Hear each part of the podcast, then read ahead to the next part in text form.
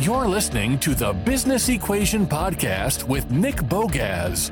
The solution to every equation in business and in life can be summed up with one word mindset.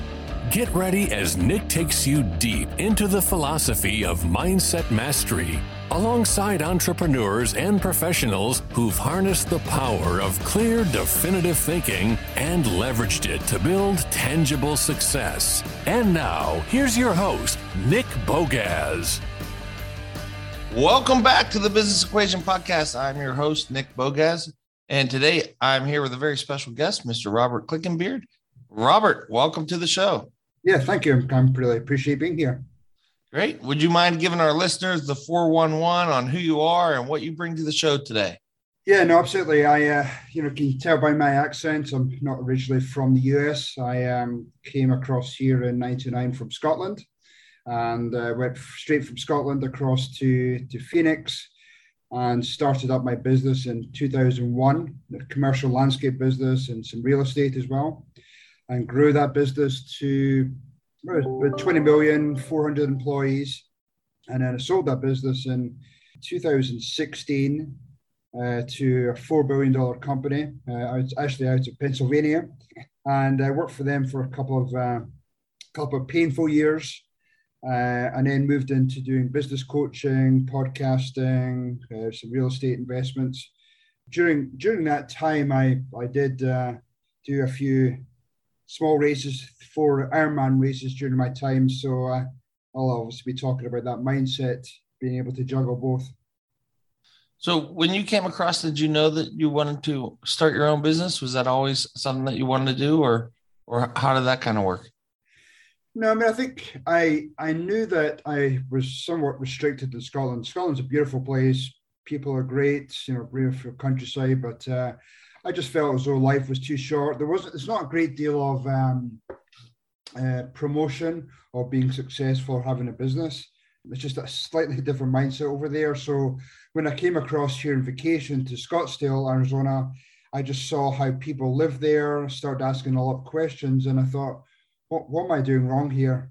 So eventually I found out a lot of people had their own businesses, they're all successful, either CEO or exec- executives. And I thought, well, maybe what, what what are some of the things I could do to move myself into a slightly better lifestyle? So you kind of picked uh, real estate and and the landscaping. Was that correct? How that right. worked? Yeah. Primarily uh, uh, landscaping, commercial landscaping. Okay, so that's where you started with. That's where that's where it started. That's where you made your first money. How did you get into the landscaping? How did that work? Yeah, a little bit. My background was landscaping. I had got my degree back in Scotland. Uh, I was in charge of city parks across there. But um, when I first came across the states, I worked for this large, um, probably one of the largest landscape companies in the US, and you know, great company, great experience there. But um, I just felt as though they weren't necessarily taking care of the clients. So myself and my business partner, we left that company and started up on our own uh, back in 2001 and really just started focusing on our clients and the quality and just almost changed the game within the Phoenix market, just taking landscaping from what's seen as a fairly dirty business into more of that professional sales type organization. And that's what really what grew our company. So you, you grew it by going after new customers. Was that how you, you decided to go after it? New, new customers, taking care of clients, um, networking really well. We were we were mainly focused on that commercial, high end, classy type office buildings, hotels, big HOAs. You, you knew what your focus was. Then it wasn't like you were going after residential. You knew we wanted to go after commercial. We want to go after high end, and you put together, I guess, a, a program that was designed for for that type of client. Is that correct? Yeah, absolutely. We um, you know, all of our trucks, everything was geared towards that bigger size properties. And then we built a really tremendous sales organization. A lot of business developers would be part of all the organizations. We do a lot of networking, did a lot of golf tournament sponsorship. We were involved in the Phoenix Open. So, yeah, with landscaping was almost our basic service, but taking care of the clients and selling to them, selling those extra services was a game changer for us. Okay, so 16 years in, you become real successful. Um, you, you said 20 million dollars, which is a, a lot of revenue to to be pumping through. And take me through the moment where you decided maybe this was it, that you wanted to move on and do something different. Yeah, good question. Um, I mean, there was constantly people asking to for us to sell the company, so that was a nice, um, you know, nice add-on. But the, I think the primary thing, I'm I'm part of a group called the Entrepreneurs Organization (EO), and I went a bit. I go to a lot of learning events. I go a lot of um, um, speakers. So there was one event in particular, and it was actually July of uh, 2015. Uh, people like Verne Harnish and you know just a lot of great speakers there. And I had during those three or four days of speakers, I had that light bulb moment, knowing that life is too short. I'm not happy in the situation. I was starting to have some partnership issues. So I wanted to say, well, how how do I take advantage of, you know, what's ahead of me? Because uh, we were just, I was more in that growth mode. I wanted to take the company to the next level. My partner was more into lifestyle. He liked his country club memberships. So um, yeah, I just I came back to, from that event and said, hey, we need to find a way to to part ways. We either buy each other out, we hold it together long enough to sell the company. Um, what, what do you want to do? So you were you were partners for that whole 16 years. Is that how that worked? Yep, absolutely. So it's almost like a marriage. yeah, sure, absolutely. It really is. There's a lot of give and take in a partnership. That's for sure. Sometimes feels like more give than take. Yes. so, um, so what happened with that conversation? Was it kind of where it was it was amicable, and and um, it went it went well, and and were you just uh, kind of like okay, he agreed, let's sell it, or or what happened there? Yeah, I, mean, I think he agreed. He recognised there was we were starting to go sideways a little bit, so we ended up um, it, literally within a couple of days. Um, we actually got a phone call from a broker again interested in buying our business. So, you know what? After having a conversation with him, you know, he was telling us it was a hot market to sell. You know, we thought, well, let's hold it together long enough to put the company up for sale and hopefully get a buyer for our business. So that's what we did. Is uh, within two months of having that conversation, we had our our book prepared to sell the business. Uh, we put it on the market in I think early September 15. And then by middle of December, we probably had 17 people who had visited our company, interested in buying it. And by mid January, we had seven people who put offers into our company. So after you sold it, was there buyer's remorse or, or did you celebrate? Uh, it was a lot of hard work selling it. It was definitely, um, we, we got a really good price for it. So I was pretty happy. But there was somewhat buyer's remorse because a lot of the promises that they made in terms of not really touching our company was not true. So there was a lot of things that changed within six months. And, you know, here we are now, five years later. The company is at probably 50% of the revenue it's at. All my top employees have now left. And that, that's what not that's not why I wanted the company to to be left. I wanted that legacy to be there. And so there's definitely some buyer's remorse there. Yeah. I, I can see where you've got a lot of people to help you build it. So you make promises to them and you hope that they're in good hands when you leave. And that's the that's part of the the tough process. I, I could definitely understand that for sure.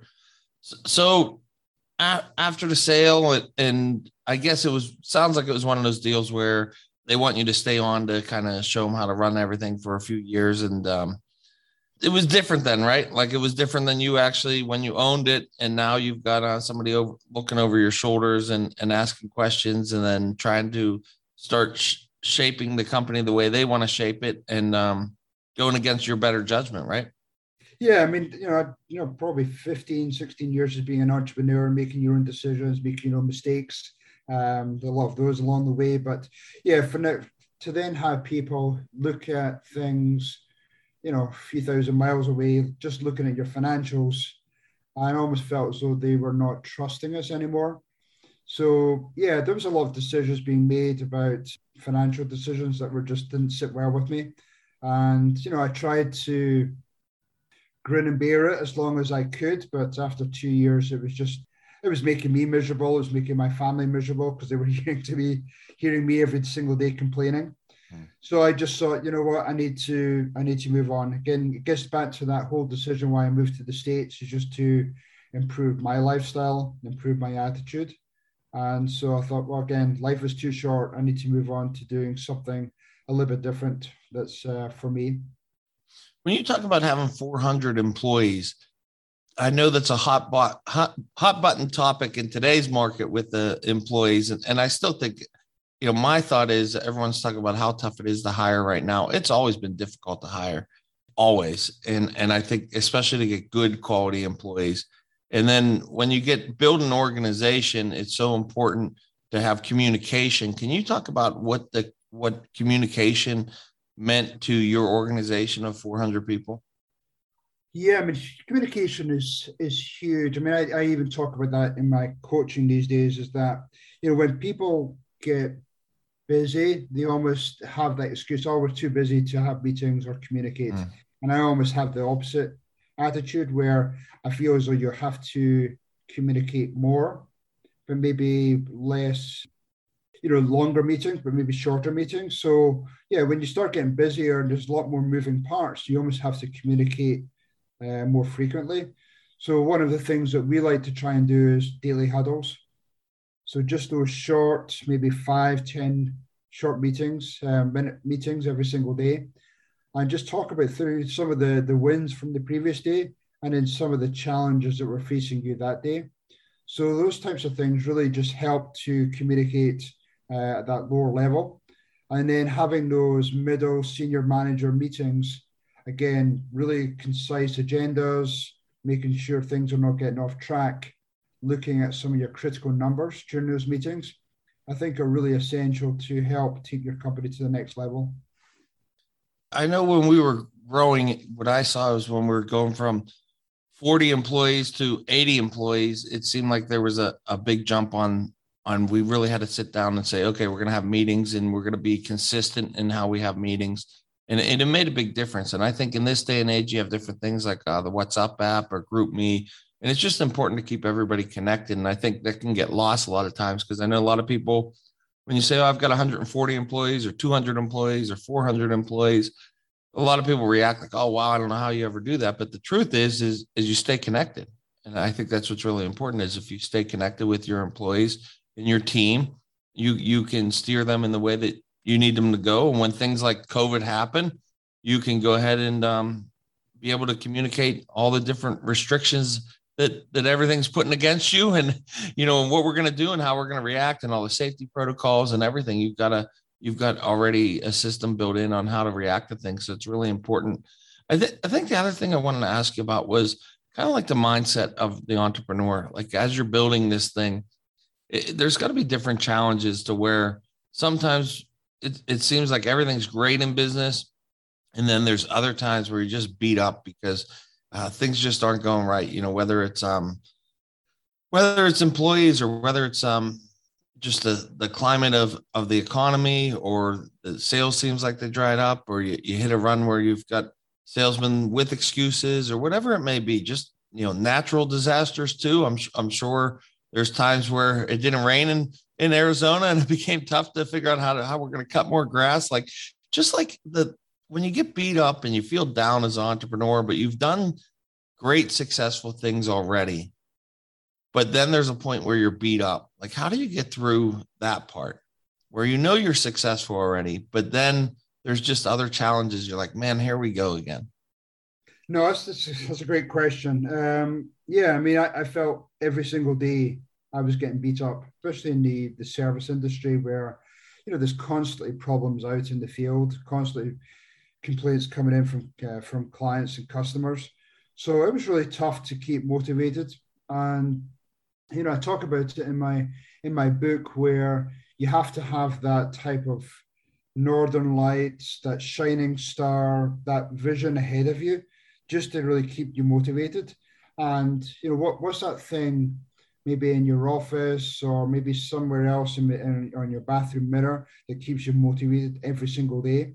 And that was one of the things that kept me going was, yeah, I could not only get beat up by my clients, but I'd also get beat up by just driving through the yard and seeing trucks with damage on it. I could see mess around my yard. I could see employees going around not wearing their safety equipment. Um, yeah, and it could get pretty demoralizing. But you know, what are some of the things that you could really keep your light um, lights on, and where's that shining star? And you know, for me, it was um, about lifestyle for for my family. It was the hope of some exit in the future, and again, that would lead me on to a different path. So yeah, you, you need to have some type of uh, you know goal that northern light keeping you keeping you going. So when you did sell and you stayed on for a little bit, but after that ended, did you know that you wanted to get into coaching or was it something that did you take some time for yourself after all the hard work over the last 20 years or was there you got right back into something and started something new? Yeah, it's a contentious subject with my wife. she would have loved to have seen me uh, take some time off, but I, I, just got straight back into it. I just, I think the type of person I am. So I wasn't quite sure what I wanted to get into. Uh, I did actually ended up hiring a life coach just to, you know, when you have 20 years into a business and it suddenly gets unplugged from you, it definitely took me a while just to adjust mentally but you know, I moved back into the coaching. I talked to a lot of people within my my network, and I figured, tried to figure out well, what's the way in which I can I could give back to other business owners and share the experience that I've gained over the last 20 years. Again, I've made a ton of mistakes, but if there's a way in which I can give back to other business owners, and again, hopefully, hopefully get them to a point where they have some type of successful exit, then that would give me great satisfaction. So I've, I've, i did come up with my my purpose in life, and it's to make a positive impact on others. So when I looked at that, and I thought, well, coaching seems to match that that goal. So yeah, got straight back into the coaching. And then with the coaching, are you, are you going all over the country doing coaching? Is it is it now? Are you back to in person coaching? I'd imagine there's a lot of Zoom calls and stuff like that over during the last uh, year and a half. Yeah, I was doing a lot of virtual stuff from probably April to August last year, but since August, I've been pretty much traveling every two to three weeks, uh, all around the country, up into Canada. Even I have some clients across in Europe and Asia. Uh, of that the stuff is done virtually, but um, yeah, I feel as though you get such a better connection doing things in person, and where you're actually meeting with the leadership team and helping coach them through some challenges they have. And then there was a part where where you did did do something for yourself too, right? Like the the Ironman um, competitions. Can you talk about that and, and kind of how how you got into into that and, and the mindset behind it? Yeah, I, I you know I'm a big sports guy. I grew up playing soccer, then jumped into rugby. Um, all fun sports, but I started to get beat up a lot in rugby. I used to come into work every day with a broken nose or something. So I moved into doing some running, some small triathlons, and I, had no concept whatsoever to do an Ironman race, which is the two and a half mile swim, 112 bike, and then the marathon, mainly because I'm a terrible swimmer. I mean, I could literally swim one length of the pool. But I felt as though I got my business to where it was running fairly independent of me. Um, I was able to take some nice vacations. I, I got some nice leadership team in place. They all had the direction where the company was going. They all had their KPIs and their critical numbers. So I felt as though I needed some type of challenge to myself. So I, I started to get into doing half Ironman races, Ironman races. And yeah, I mean, I probably did 100, 150 altogether. But yeah, the pinnacle ones are the Ironman races where you know, my first was in Arizona, 2009, and they did it just in roughly about 11 hours. But I think what allowed me to do that, because it involves 20 plus hours a week of training, was having my business in such a like a well-run oiled machine that allowed me that time to take off doing the, the training.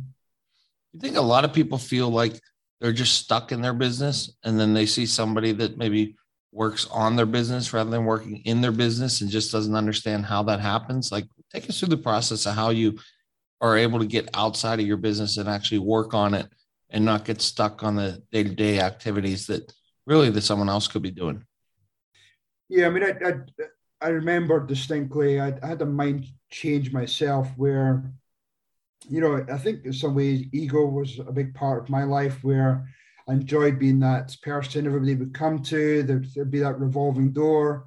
I'd love to solve the problems. And then I thought, well, I'm actually doing myself a disservice because I get home at the end of the, you know, the end of the night and I'm exhausted. And I'm also enabling all the leaders who work for me. So try to try to change that mindset where when they came into the room asking for a solution, I would turn around and say, hey, what, what would you do in that scenario? You've been with this company now for five years. You've seen a lot out there. How would you solve it? So eventually it got to a point where they were solving their own issues. And yeah, there was some tweaking here and there, but it really changed them to become more confident in their role. And again, that freed up my time to be able to work on the business. So I see that all the time when I go into coaching, uh, coaching big organizations where the owner, the, the founder is so still involved in, in weights in the business. And my goal is to try and get them to delegate more things to their team and allow them to be able to carve out some reflective time so they can then work on their business and strategize where they're taking the company to the next level. I really feel like there's great advice in there. Uh, I like where, where you're talking about the way that you react when somebody comes in with a, a problem because that's what happens a lot. I, I think owners and entrepreneurs get stuck when somebody comes in and, and they're still solving all the problems. Like they pay somebody to lead a team and and really to do a job. And then next thing you know, in a early morning or a phone call at night, uh, here comes the problem. And you're thinking, man, I, I, you know, I paid somebody to, to be able to take care of this. And here I am solving it again. But you're, you're right. Like it, it's not as simple as that. You really have to train them to be able to to think like that because I think a lot of times the entrepreneurs think different than an employee. That's why you're an, an owner and they're an employee. So I think sometimes you have to train them on how to think. And and I like that when you said you give it back to them and say, uh, well, well, how would you solve it? And and it takes practice, right? It's not like the first time that happens, a light bulb goes off and they're able, you know, they probably come back to you three, four, five, 15 times but eventually something happens, right? Yeah, it, it, probably took me at least two or three months to to really work on them and um, give them that confidence. But it was a huge game changer for for me and my business. And it, you know, to take that stage further, you know, a lot of people are really ch- challenged now with you know rising wages, rising salaries, and I feel as though you should do the best job possible by hiring people that are better than you in your business so again, they should have with that skill set and the fact that you're hiring better people, they should be able to own those problems. So um, yeah, it's it's it was huge for my business. What about when you talk about wages? What did you see when when you started to hire maybe the first or maybe the first few employees that you knew that you you really paid a lot for?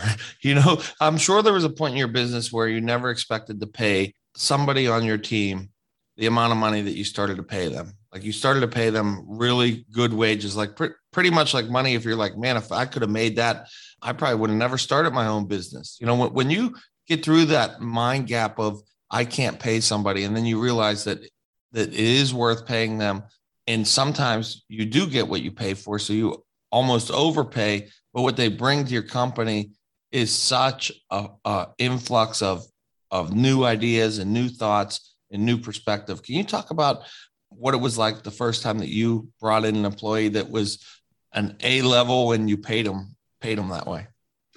Yeah, I mean, I, I almost felt in some ways a little bit of a grudge because I thought uh, maybe I, you know, should have been paid that, but I, I, I quickly got over that once I started to see what they could produce for me. And then I started to put more responsibilities onto them and they start to produce more. So I thought, well, that's now freeing me up to do the things I'm passionate about. So it was almost like a game changer for, for my business where it freed me up to do more things I was happy to do and produce more revenue at a higher level. But to be able to see that person, yeah, be paid a little bit more. And I had to get through my mindset shift, but to then see them flourish in that role and give them more responsibility and test them, I think that was really encouraging to me just to see them, yeah, develop.